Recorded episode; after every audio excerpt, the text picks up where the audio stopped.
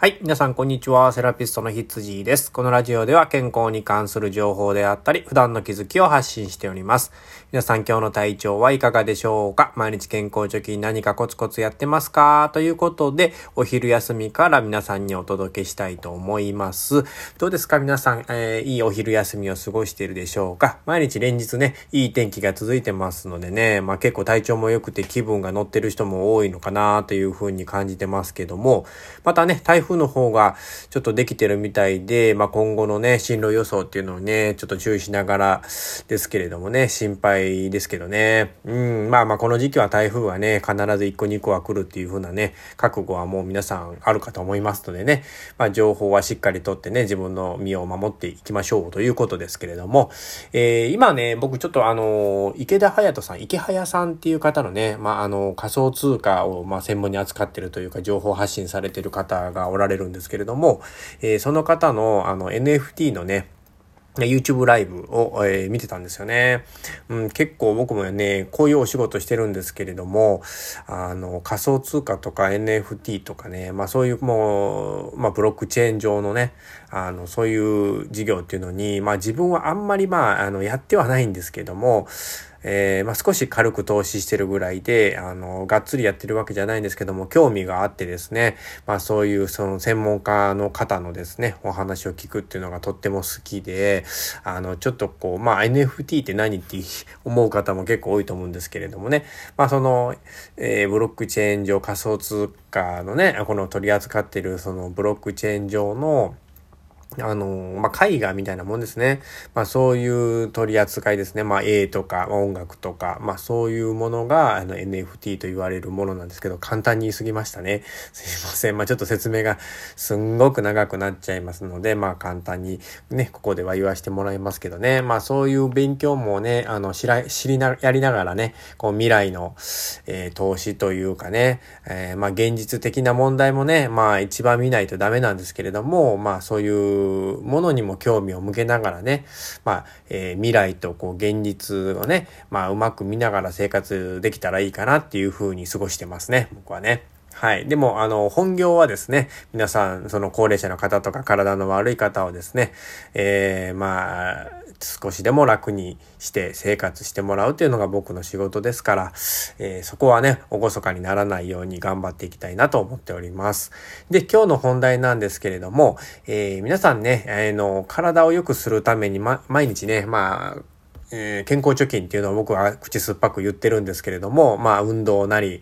えー、何かね、食事なりっていうところで、えー、まあ、しっかり続けてるものがありますかっていうところなんですけども、あの、運動っていうね、ところを見るとですね、あの、なかなかやっぱり続かないっていうのがやっぱ現状なんですね。で、僕が受け持ってる患者さんとかでも足の不自由なね、えー、歩行困難な方、えー、おじいちゃんおばあちゃんっていうのが実際おられるんですけども、やっぱり、えー、定期的に運動を続けてくれてるかって言われると、実はそうではなくってですね、えー、まあ、しっかり運動が自分の中でできたなっていう時は僕に言ってきてくれるんですけれども、やっぱりできてない時はあまり言わなくてですね、まあそういう時は僕はね、実はやってないんだろうなっていうふうに感じてます。えー、実際ね、あの足を動かしたりとか、硬さを見たりとかすればですね、あ、最近頑張ってるんだなとか、ちょっとサボってんなとかっていうのは、えー、まあこちら側目線で見てね、なんとなくはわかるんですけれども、でもそれをね、まああの、最近運動してないですよねとか、やってくださいねとかっていうのは僕はね、あの、実は言わないようにしてますね。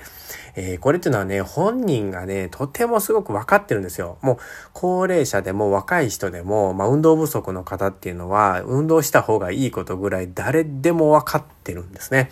これをですね、あの、まあ、専門家ですね、僕もね、その運動とか治療の専門家の方がですね、えー、それを言っちゃうとですね、逆にやる気がなくなるっていうのはね、これは人間の心理だと思うんですね。えー、勉強をね、しないといけないと分かってる子供に勉強しなさいって言われてね、やる気がなくなってしまったっていう経験は皆さんこう結構あると思いますからね。これは運動の世界でも一緒ででして、自分がね、やっぱりやろうっていう気持ちにならないと、スイッチが押されないと、やっぱり効果も出にくいですし、やっぱり続かないんですね。その運動の分野っていうのは、まあ少ない時間、少ない運動量でも、毎日やっぱり続けるっていうのが一番まず大事になってきます。そこから、えー、やり方であったりとかね、まああの回数であったりとかっていう部細かい部分になってくるんですけど、まずは自分の、えー、決めたことっていうのを毎日とか、まあその毎日じゃなくてもいいですね。その、まあ少しサボったとしても3日に一遍でも続けていく。定期的に続けていくっていうことがまず一番大事になってくるんですね。そのためにはやらさされでは絶対ダメっていうことが言えるんですよね。で、僕が思うのはですね、えっ、ー、とね、まあその設定をやっぱり簡単にしないといけないっていうのをすごく思ってて、あのー、まあ、ね、走るとか、まあ、筋肉トレーニングをするとかってすごく運動したように思うんですけれども、実はまあその運動してない方からするとですね、すごいハードワークになってしまってて、まあ、次の日に必ずと言っていいほど筋肉痛が起きるんですね。その筋肉痛が起きるとですね、次の運動っていうのをやる気がなくなっちゃうんですよ。はたまたですね、まあ自分の本業のお仕事だったりとか、その家事ですよね。まあ家の中で動かないといけないことがあったりとか、どっか行かないといけないことであったりとか、そういうことに対しても、えー、億劫になってしまったりとかするので、生活の質に響いてくるんですね。まあそうなってしまっては、この運動の意味がやっぱなくなっちゃうので、生活の質を上げるため、健康を、えー、維持するためとかね、良くするために運動っていうのはするので、まあ、やっぱりオーバーワークになってしまっては意味がないっていうのが、やっぱりあの、絶対にこう念頭に置いとかないといけない部分なんですね。だから、やっぱりその、まあ、僕、まあ、だらけ体操とまではいかないですけれども、えー、まあ、簡単にできるね、ところから始めてもらって、それを3日に1回でも必ず行うようにして、まあ、体がね、ちょっと物足りないなって思ってきたら、またどんどんどんどん、えー、日なり回数なりを、え、増やしていくっていう順番でされた方がいいのかなっていうふうに思います。で、えっと、たくさんね、テレビで体操が紹介されてたりとか、インターネットで紹介されてる体操っていうのも、やっぱりたくさんあるんですけれども、やっぱりですね、まあ、自分なりの体操っていうのを実は見つけてほしいっていうのが本音なんですね。で、体っていうのはやっぱ人それぞれ全然、えー、違います。まあ、ここが動きやすい、あこが動きやすい、ここが怪我している、えー、病気が持ってる、たくさんいろんな条件があって、みんなそれぞれ体っていうのは違うわけなんですね。まあ、それに合う体操っていうのが実は、えー、まあもう無数にあるので、難しいっちゃ難しいんですよ。どれが合うのかっていうのはね。だからプロの目線から見てもですね、この人にはこの体操がバシッと合うかって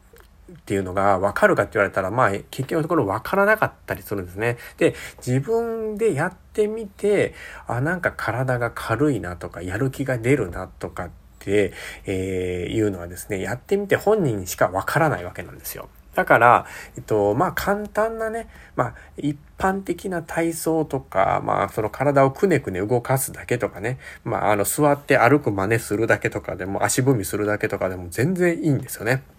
まあ、なんせね、痛くなる場所とか、しんどくなる時っていうのは、えー、体が動かせてない、血が回ってない状態の時がほとんどなんですね。体が動かしすぎて痛みが出るとか、体を動かしすぎて体がしんどくなるっていうのは、えー、運動不足の人にとってはほとんどないんですね。だから逆に痛みがあるところとかは、